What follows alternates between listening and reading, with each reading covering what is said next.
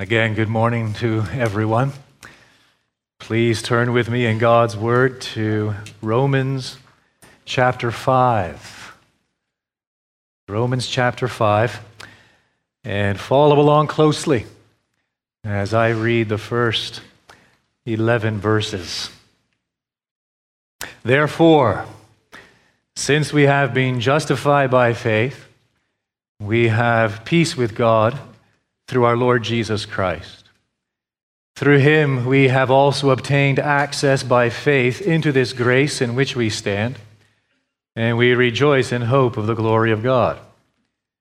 More than that, we rejoice in our sufferings, knowing that suffering produces endurance, and endurance produces character, and character produces hope, and hope does not put us to shame because God's love has been poured into our hearts through the Holy Spirit who has been given to us. For while we were still weak, at the right time Christ died for the ungodly. For one will scarcely die for a righteous person, though perhaps for a good person one would dare even to die. But God shows his love for us, in that while we were still sinners, Christ died for us. Since therefore we have now been justified by his blood, much more shall we be saved by him from the wrath of God. For if while we were enemies we were reconciled to God by the death of his Son, much more, now that we are reconciled, shall we be saved by his life. More than that, we also rejoice in God through our Lord Jesus Christ, through whom we have now received reconciliation. You've heard me say it before, most of you anyway, that the book of Romans consists of five major sections. There are subsections, minor sections, but in terms of major, prominent sections, there are five. We are in the midst of the second section. It begins in chapter 3, verse 21 and it concludes in chapter 5, verse 21. And in this section, Paul simply put is focusing our attention on the doctrine of justification. And so in chapter 3, verses 21 through 31, he, defend, he, he explains it. He gives a very simple, concise, yet profound explanation, description of the doctrine of justification. And then in chapter 4, the entire chapter, so verses 1 through 25, he defends it. He knows it's going to come under attack. He knows how some of the enemies of the gospel think, so he mounts his defense. And then in chapter 5, the first 11 verses, he celebrates it celebrates the doctrine of justification. I want you to notice two details right at the outset in this passage. Detail number one the very first word in verse 1. Therefore. That word means what? It implies what? Simply this that what Paul is about to say is connected to what he has just finished saying. And so, from chapter 3, verse 21, all the way through to the end of chapter 4, he has explained and defended the doctrine of justification. Now he says, Therefore, in other words, I am now going to draw out the implications. I am now going to emphasize the consequences. I am now going to d- describe for you why this doctrine is so important, so significant, and so relevant to you. That's detail number one. The second detail is this He uses the phrase, we rejoice, three times. Look at verse 2. Through him, we have also obtained access by faith into this grace in which we stand, and we rejoice in hope of the glory of God. that is instance number one. Verse three. More than that, we rejoice in our sufferings. That is instance number two. Skip all the way down to verse 11. More than that, we also rejoice in God. through our Lord Jesus Christ, through whom we have now received reconciliation. Three times. We rejoice, we rejoice, we rejoice. I took a cheap shot at the ESV translation in adult Sunday school this morning.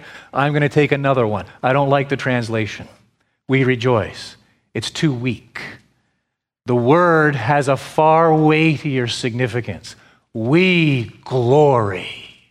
We glory. We exult.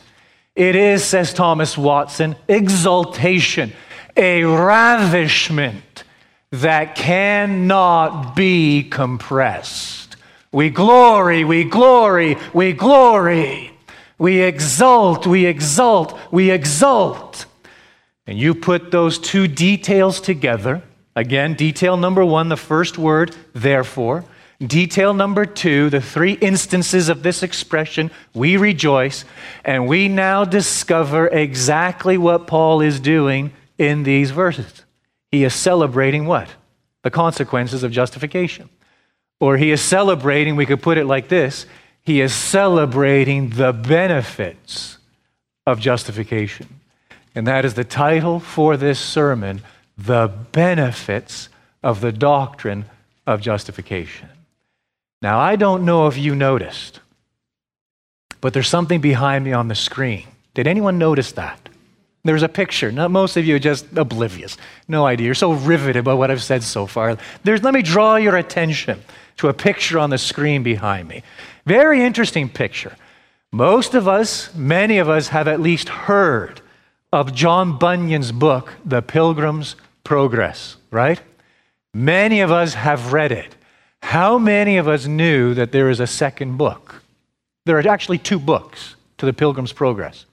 Book one traces the journey of a man named Pilgrim or Christian from the city of destruction to the celestial city. And so, John Bunyan, a book written all those centuries ago, he depicts the spiritual journey of a Christian through all of the perils and dangers and joys, all the valleys, all the mountains, from conversion all the way to glorification.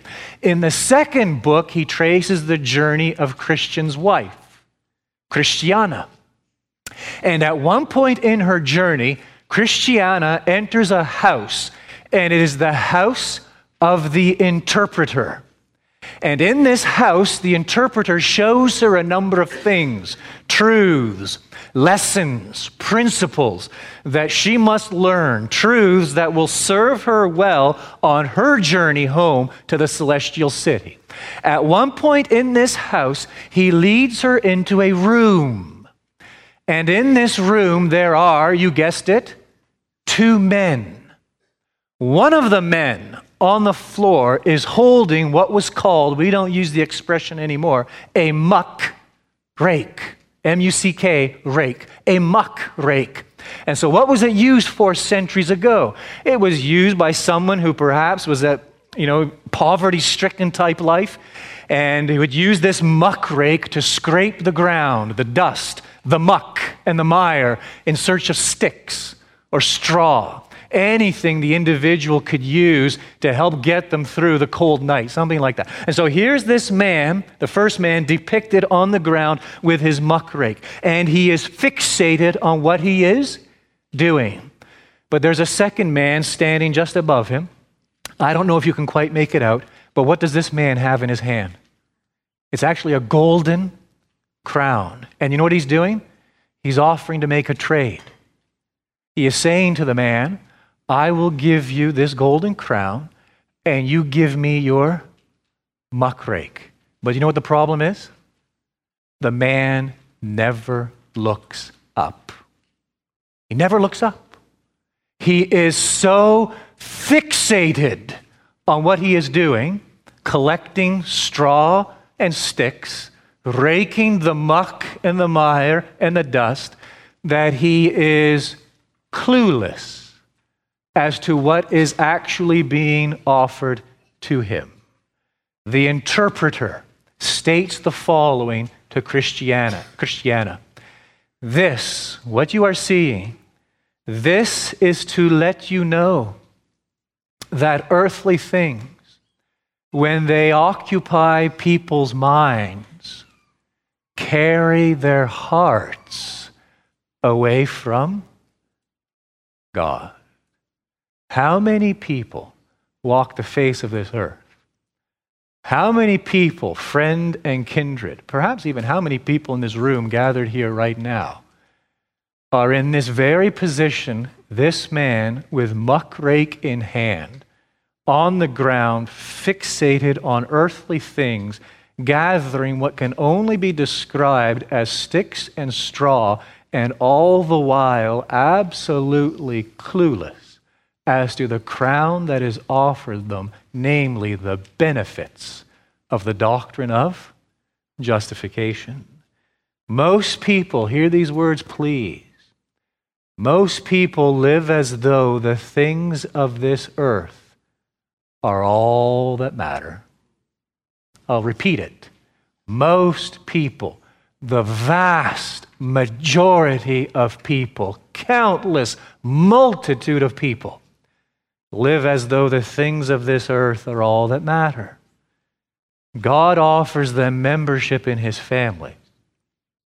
He offers them heavenly treasures and eternal pleasures. He offers them the crown of glory that will never fade away. He offers them a renewed universe in which righteousness dwells. He offers them eternity without pain or sorrow or death. He offers them the beatific vision whereby they will behold his glory in Christ Jesus. But most people never, ever look up. Christiana, when she hears this interpretation, she cries, Oh, deliver me from this muckrake. Teresa, you can take that away.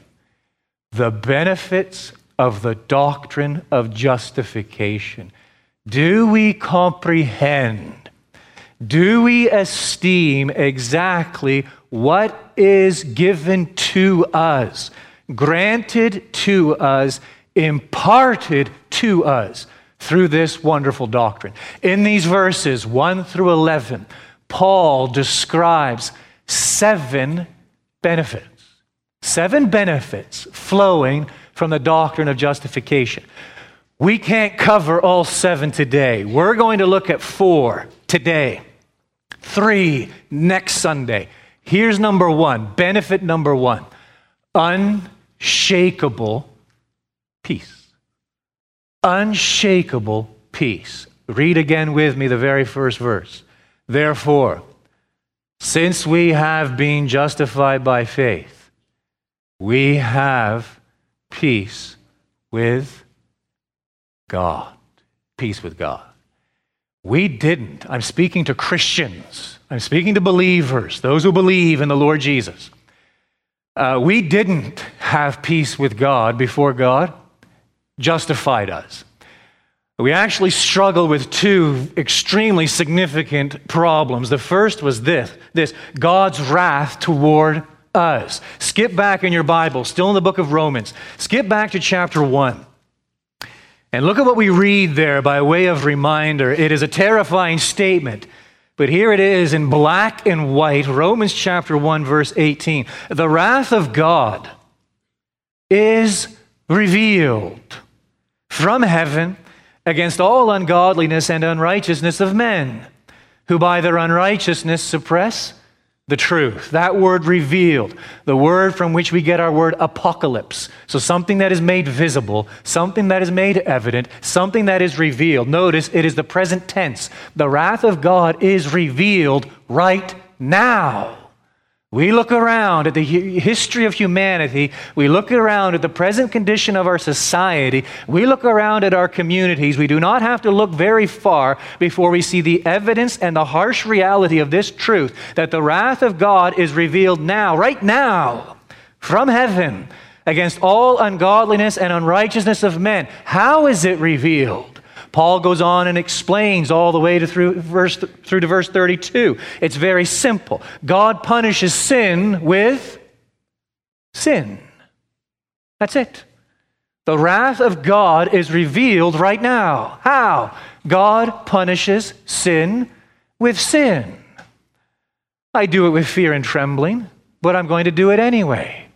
If you paid any attention to what was going on in Houston this past week, the subpoenas, you hear about that? How couldn't you have heard about that? The subpoenas of pastors' sermons, part of the homosexual agenda. Okay, we love homosexuals. We, why? Because they're sinners and we love all sinners. At times, and within the Christian community, we look around at our society and we see the rise of homosexuality. And we see just how strident it is now. And the agenda, the militant agenda, which is often very apparent and evident all around us. And we conclude to ourselves, well, God's going to punish us. God's going to punish America because of this sin. And we went down this road months ago, and I'm going to go down it again because I want us to be absolutely clear on this. No, homosexuality is God's punishment. The prevalence of that sin, read the text, my friends, read the text the prevalence of that sin, the militancy, which is now strident behind that sin, and the, the way in which it is being accepted, wider and wider circles, even within so called evangelicalism, testifies to what? That the wrath of God is now revealed against all ungodliness and unrighteousness of men. God punishes sin how? With greater sin. He turns us over to the depraved desires of our hearts. We do not get up on our pulpit and start trumpet blasting and pointing the finger here, there, and everywhere because we are part of that mess. We are part of this society. We are part of this culture. With humility, we observe what is going on around us. We lament of the prevalence of sin in our society. Even more, even more disheartening, we weep over the sin in our own midst. And even more disheartening and discouraging and cause for, cause for far greater tears, we weep over the sin in our own lives and the blatant hypocrisy which is at times far too apparent and we acknowledge this horrific truth and undeniable reality that the wrath of God is revealed now. But look at what he says in chapter 2, verse 5. He changes the tense. But because of your hard and impenitent heart, you are storing up wrath for yourself on the day of wrath when God's righteous judgment will be revealed. It's a different tense. He's no longer speaking in the present, he is speaking in the future. He is acknowledging that final judgment is coming, that a day of reckoning is coming when all will stand before the judgment seat of, of God. That was our condition before God justified us. We did not have peace with God. On the contrary, his wrath was toward us. His wrath was focused on us. As Paul makes it clear in Ephesians chapter 2 verse 3, we were by nature children of wrath. That was part of the problem. The other part of the problem was this. We were hostile toward God. Romans chapter 8 verse 7. The carnal mind, the mind set on the flesh, is at enmity with God. It is hostile toward God there was a dislike for God. I know that is a, that is a huge pill for a lot of people to swallow. That is very, that's a very difficult truth for many people to, to, to process and understand. They think to themselves, look, okay, I hear what you just said. And cognitively, I don't have a problem with it. Cognitively, I understand it. But, but here's, here's, here's my problem I don't feel any hostility toward God. I, I've never had a harsh thought when it comes to God. And uh, this talk of being at enmity with God, this talk of me being at war with God, this talk of me being rebellion with God, well, it just doesn't ring true in my experience. It's, I, I, I've never gone a day in my life and thought a bad thought about God. So, how dare you stand up there and tell me that, you know, as an unbeliever, I'm actually hostile toward God? The problem is this the reason most people never realize just how hostile they are to God is for the, it's the following reason it's because God isn't real to them. It's because God isn't real to them. You know, imagine someone, you know, an individual right here who really dislikes this individual over here. I mean, really, for whatever reason, this person is the object of his or her enmity, hostility, not a, not a pleasant thought about this person. That person moves and now lives halfway around the world. All right? Removed from, out of this other person's life. That feeling of hostility, it begins to what? Subside. Why? Because they no longer experience that individual. They no longer have to face that individual. Or from that, from that person's perspective, even better. The person who is the object of their hostility actually dies. It's even better. And, th- and this person who really did not like that person even gives the eulogy at the funeral, waxes eloquent, says beautiful things about them. Now, why? Has no problem with them. Why? Because they've been removed. There's no longer anything there to stir the enmity. No longer anything there to stir the hostility. A rattlesnake does not strike at an object that is a mile away. It only strikes at something that nearly treads on it. It only strikes at something that it perceives as coming close. And so, men in their natural state, their carnal conditions, well, I'm not hostile toward God. Yes, you are. The reason you don't feel your hostility is because God isn't real to you. That's why. If God made himself real to you, guess what? You'd have nailed him to the cross. His name was Jesus Christ.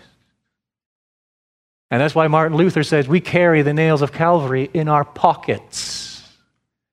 We carry the nails of Calvary in our pockets. That if given the opportunity, a couple, of many things happening at the cross. But one of the things in particular happening at the cross and preceding the cross is we see the depth of man's enmity to the Son of God. And in them we see ourselves if we care to look. Well, I don't feel it. We don't feel it because God isn't real to us. Guess what? Someday He will be real to us. And those feelings will come alive. And it will simply be a confirmation of what resides deep within. We struggled with this twofold problem God's wrath toward us, our hostility toward God. But look at what Paul now says in this first verse. Since we have been justified by faith, we have peace with God. Both of those problems are gone. The wrath of God is gone. Our hostility is gone. And that word peace simply means to bind, binding together, binding together, knitting together that which had been separated. How? Look again at the text. Therefore, since we have been justified by faith, we have peace with God through there's the how, the means, our Lord Jesus Christ. Through is an interesting little word in the Greek, just simply dia. And notice how many times Paul uses it in this text. Look at the first word in verse 2 through.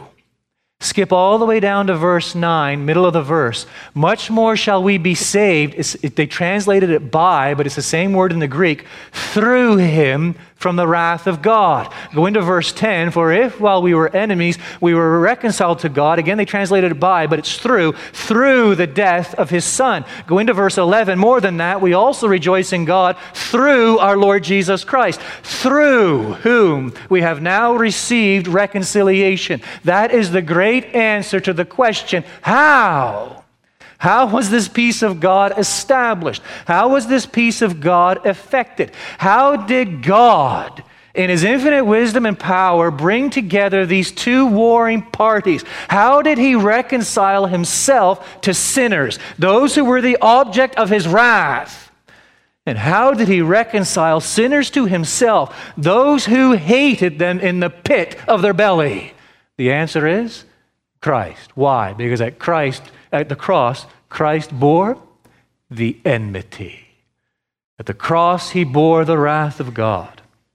At the cross, he bore the sin of man. Therefore, when we approach God through faith in the Lord Jesus Christ, our complete legal status changes, alters for all time. We now have peace with God in Christ. God is our friend, and our Father. In Christ, God's throne is not a judgment seat, but a mercy seat. In Christ, God is not a terrifying judge, but a loving Father. In Christ, He isn't a condemning God, but a pardoning God. In Christ, He isn't a threatening God, but an accepting God. In Christ, we no longer have any reason to fear the sting of death, the terror of judgment, the torment of hell, or the wrath of God. Here is why Christ has swallowed it all, and he has left nothing for us. Our peace with God is such that he now loves his people as if we had never been the object of his wrath. That is benefit number one. Here's benefit number two unfettered access, unfettered, unchained. You're thinking to yourself, well, why didn't you use the word unchained? Unfettered sounds better. Unfettered access. Verse 2 Through him, again, through the Lord, our Lord Jesus Christ, we have also, so he's moving on to something slightly different here, obtained access by faith into this grace in which we stand. And so Paul now is now describing another benefit Something we, we have now as the children of God, justified in His sight. Something we have now that we didn't have before unfettered access. Before God justified us, we did not have access to Him. Romans 3:23 makes it clear that all have sinned and fall short of the glory of God.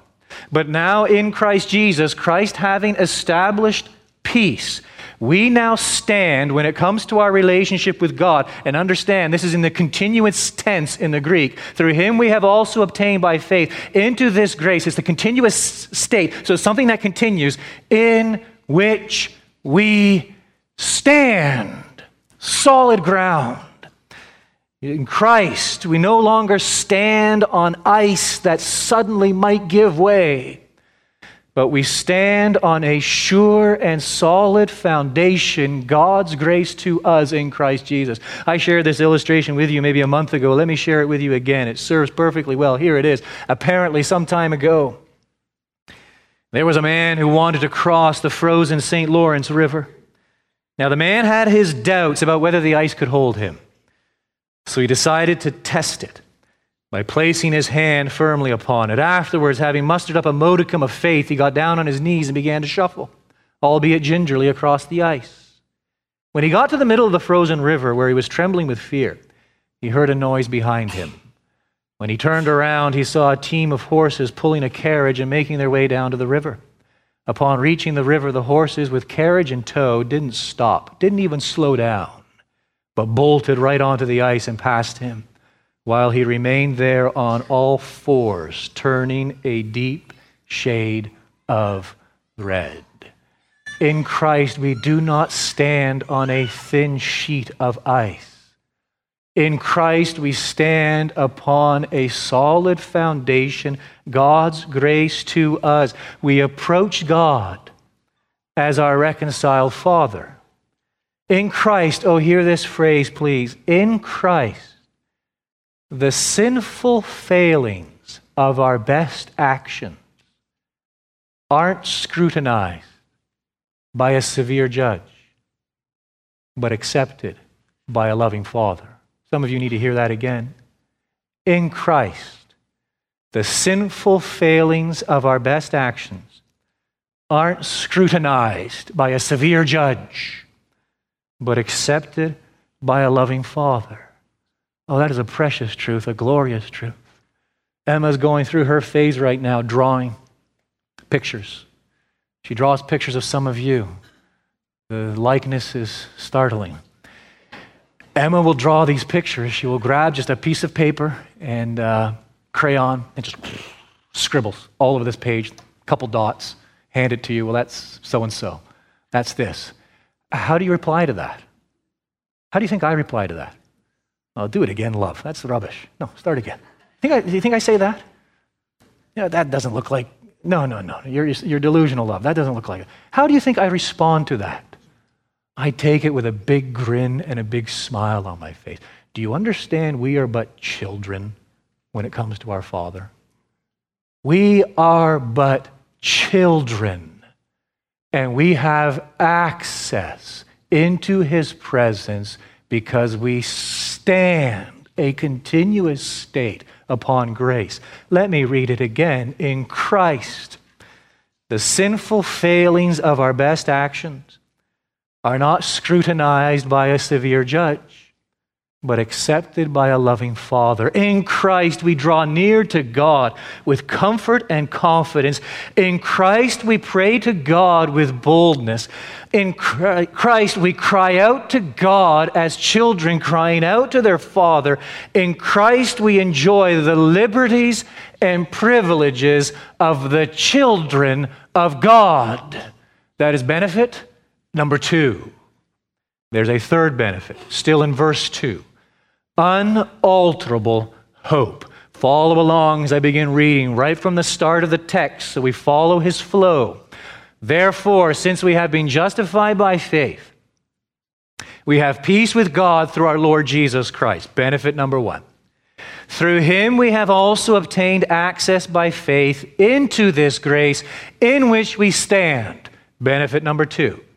And we, here's benefit number three, rejoice in hope of the glory of God. Unalterable hope. We find in God all we could ever want. All we are lacking is satisfied in God. We live in anticipation of the day in which we will see God. The day in which God will reveal himself to the fullest capacities of our soul. We live in anticipation of the day when we will be like Christ and therefore able to commune with God. There will be nothing to obscure, there will be nothing to confound, there will be nothing to hinder our enjoyment of God. Our knowledge of God will be full and perfect, constant and complete, resulting in unknown delight as we rest finally and fully in Him. We rejoice in the hope of the glory of God. I mean, this hope, this hope is a life changing certainty, isn't it? It is a life changing certainty which brings stability to our lives. It is a fascinating study. I don't have time to get into it, elaborate on it too much now, but let me at least whet your appetite and point you in this direction. In the New Testament, hope is compared to a couple of things, extremely significant. The first is, is in 1 Thessalonians 5. Hope is compared to a helmet. Compared to a helmet. Why? Because the Apostle Paul knows that our hope rests where? In our understanding and comprehension of the promises of God. The Apostle Paul also knows, is painfully aware, undoubtedly from his own experience, that the enemy will assail us where? That if the enemy can get the better of us here, he has us right where he wants us. If the enemy can get us, distract us from our hope, if he can remove our attention from our hope, if he can remove our focus, that which absorbs us from the hope of the glory of God to things terrestrial, he has us right where he wants us, and we become a sitting duck. And so this hope is the helmet. It is a helmet that provides protection. It provides stability that as we are enraptured with the hope of the glory of God, all that God has promised us, all that awaits us, just read the Beatitudes, and there you get a taste of all that He has prepared for those who love Him. That as these things occupy the mind, this hope lends stability to life. Secondly, in the New Testament, hope is compared to an anchor. Hebrews 6:19. What purpose does an anchor serve? You know as well as I do. That ship boat tossed to and fro by the tempest. Out in the deep blue sea, what does it do? It casts its anchor. And that anchor holds that ship firm in the blast and in the tempest and in the storm.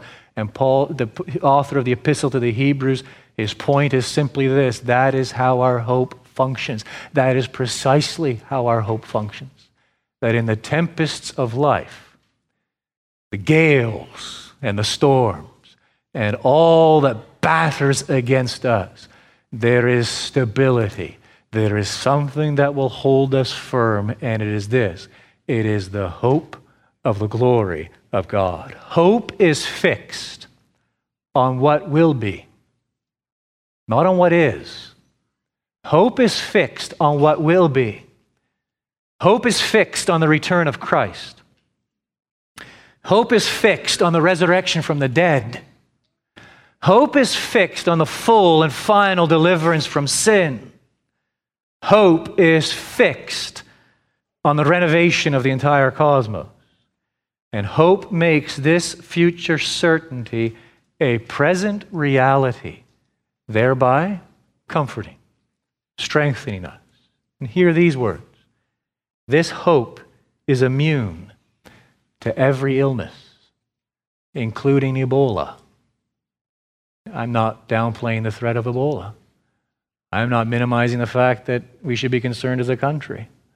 I'm not minimizing the fact that we should take measures to deal with it. That's not my point. My point is this some of you need to get off Facebook. That's my point. That's my point.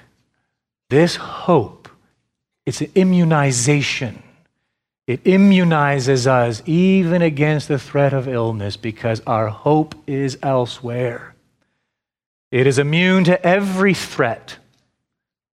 ISIS, ISIL, whatever they're called, the threat of terrorism, any other threat.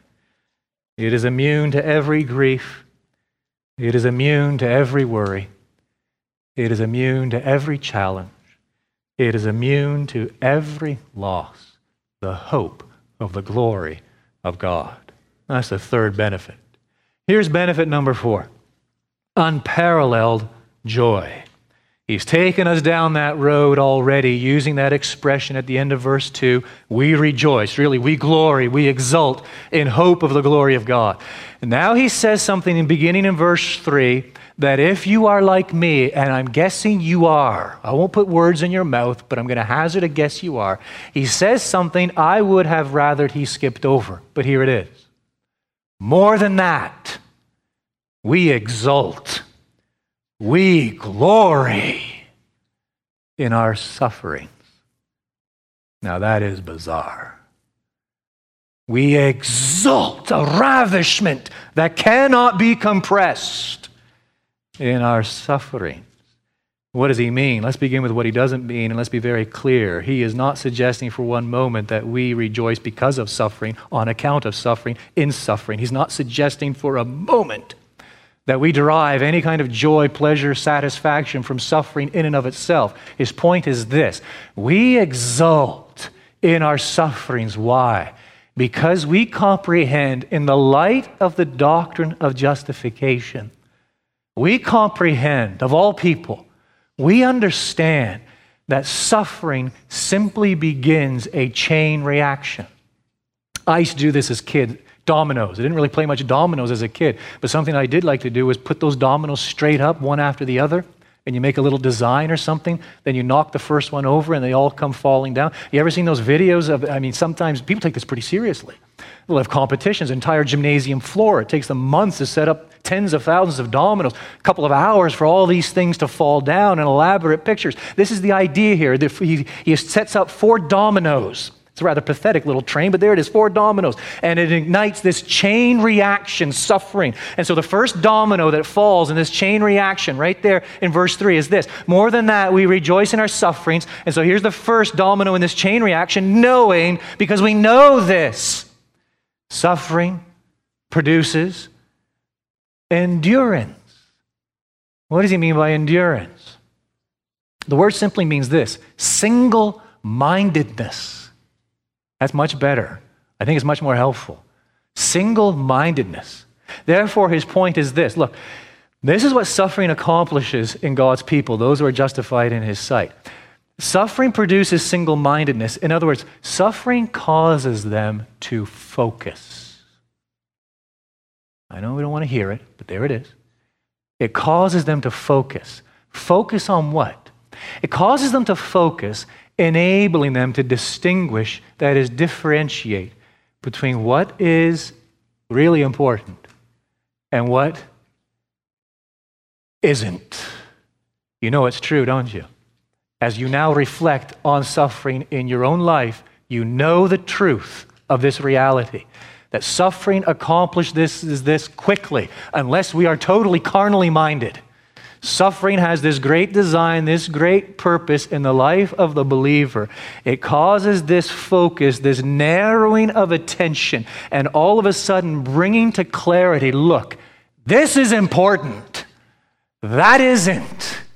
And it creates this single mindedness, what Paul calls endurance. But then it leads in this chain reaction to a second domino. We move into verse 4, and endurance, here it is number two, produces character. What does he mean? Simply, in that word character, he's referring to a confidence, not a self confidence, but a confidence that arises over time from experience. It's called maturity. It's called maturity. Forgive the illustration if you don't like it, but think in terms of sports. You think in terms of championships. And you think in terms of a championship coming up. I guess we're there at baseball, aren't we? And you've got a couple teams in the championship.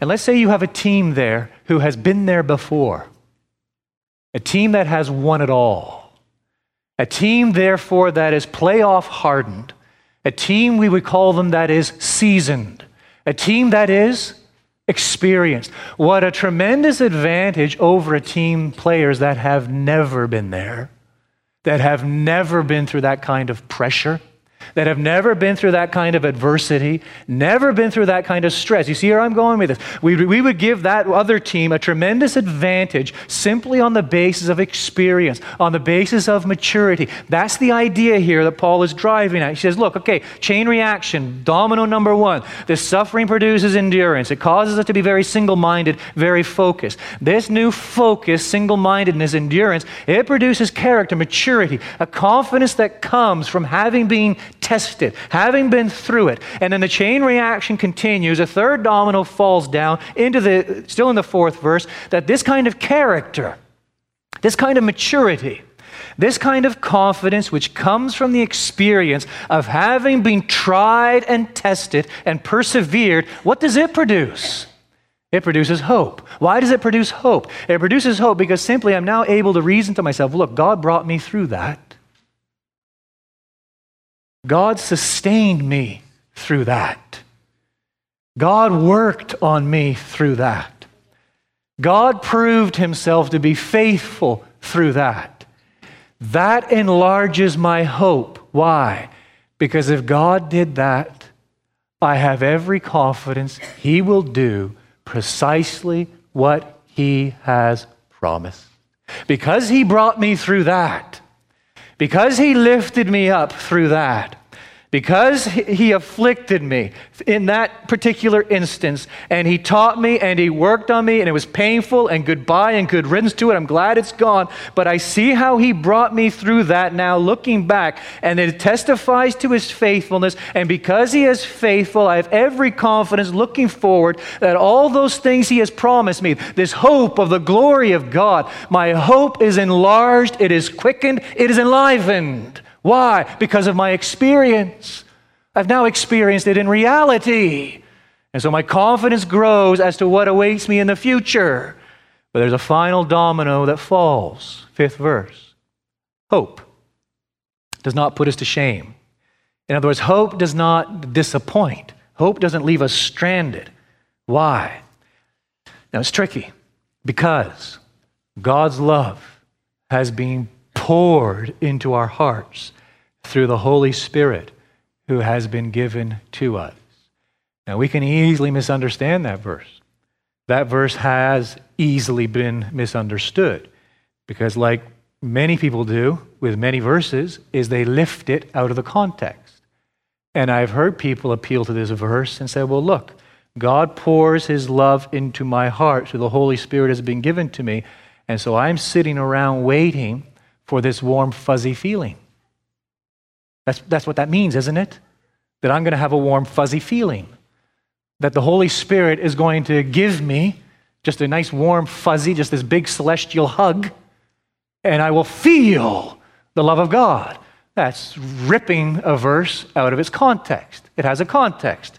Hope does not put us to shame. Hope does not disappoint. It is part of the chain reaction. Why? Because as we experience suffering, it leads to this endurance, single mindedness. We're able to focus and differentiate between what's important and unimportant. And as we do that and grow experienced with that, it produces character, maturity, a confidence that arises from experience and testing and trials. And as that happens, our hope is enlarged even more as we fixate on those promises which God has given to us. And here's a wonderful reality the Spirit of God whom God has given to us, who is within us, as we fixate on these promises, promises as they are revealed and declared in the Word of God, through the Word of God and the ministration of these promises to us, He heightens our awareness, therefore, of just how much God loves us. Now go all the way back to the beginning. Therefore, we rejoice in our suffering, we rejoice. Because in our suffering and all that we experience in it, from endurance to character to hope, we are experiencing as the Word of God is implanted within us and as the promises of God become real to us, we are experiencing firsthand the love of God which has been poured out in our hearts. And this is a cause for unparalleled joy. Four benefits. I've shared this illustration with you before Kathmandu, Nepal. I was there seven or eight years ago teaching at a Bible college. Perspective is everything, isn't it? Paul's giving us some beautiful perspective here. Perspective is everything. And one evening, sat at the hotel where I was staying outside, enjoying my supper, and there were the Himalayas. Well, I'd never seen anything like that in my life. Glorious, majestic, beautiful. Sunset behind them, the colors, un, just unimaginable. And there they were, they were in all their grandeur, and the snow on the mountains, and the sun set, and it set, and the night sky grew dark, and then all those stars came out, right? There were a lot of stars, that's not bad. But how did those stars appear in comparison to the Himalayas I'd just seen? Small, kind of small kind of tiny, kind of what? Insignificant. Now, here's the thing, hypothetically speaking. If I could travel to the stars, how would the Himalayas look from that perspective? I would no longer even be able to see them. Far too many of us, we have our eyes fixed on the Himalayas. We got our little muck rake, and we're looking down and just looking down, and we will not look up. We will not look up down we look. And in come the straws and the sticks. And Scripture exhorts us to do what? To look up. Look to God and understand this great truth that we are justified by God and the benefits that flow from justification unshakable peace, unfettered access, unalterable hope and unparalleled joy. I had read something just quickly from John Piper a long time ago. He penned, these aren't his exact words, but something to this effect. He said, Rejoicing in suffering. Rejoicing in suffering proclaims the wondrous truth that Christ is more valuable to us than all that life can give and all that death can take. I will repeat it. Rejoicing and suffering proclaims the wondrous truth that Christ is more valuable to us than all that life can give and all that death can take. You know, you think of the context of this passage, and you think in your mind's eye of what Paul has just said at the end of chapter 4 concerning Abraham. Abraham believed God, and God credited it to him as righteousness. Abraham did not weaken in faith, but Abraham grew strong, thereby glorifying God. That as Abraham was fixated, his faith on God, even in the midst of circumstances which testified to the very opposite, which, which seemed uh, impossible obstacles to overcome in the fulfillment of God's promise, Abraham would not be moved. And therefore he glorified God. Why? Because his faith testified to what? Just how precious God was in Abraham's estimation. Rejoicing in suffering, hoping in suffering, believing in suffering, proclaims the wondrous truth that Christ is more valuable to us than all that life can give and all that death can take. Our Father, as we conclude this morning, we pray your blessing upon your word. We pray that you would accompany all that has been proclaimed, and by your Spirit, you would apply it deep within. We confess, our Father, there are some lessons we've considered that are difficult to fully grasp and certainly even more difficult to put into practice. So we look to you for help. We look to you for assistance. We look to you by your Spirit to be working in us and helping us to take to heart these great, precious realities. We do praise you for the Lord Jesus. We thank you for what he has done. We thank you for that life lived on behalf of his people. We thank you for that death, that blood shed again on behalf of his people. And we thank you that he is installed at your right hand, where he lives to make eternal intercession on behalf of his people. Receive our worship again this day. Receive our praise and thanksgiving as we offer it to you in Christ's matchless name. Amen.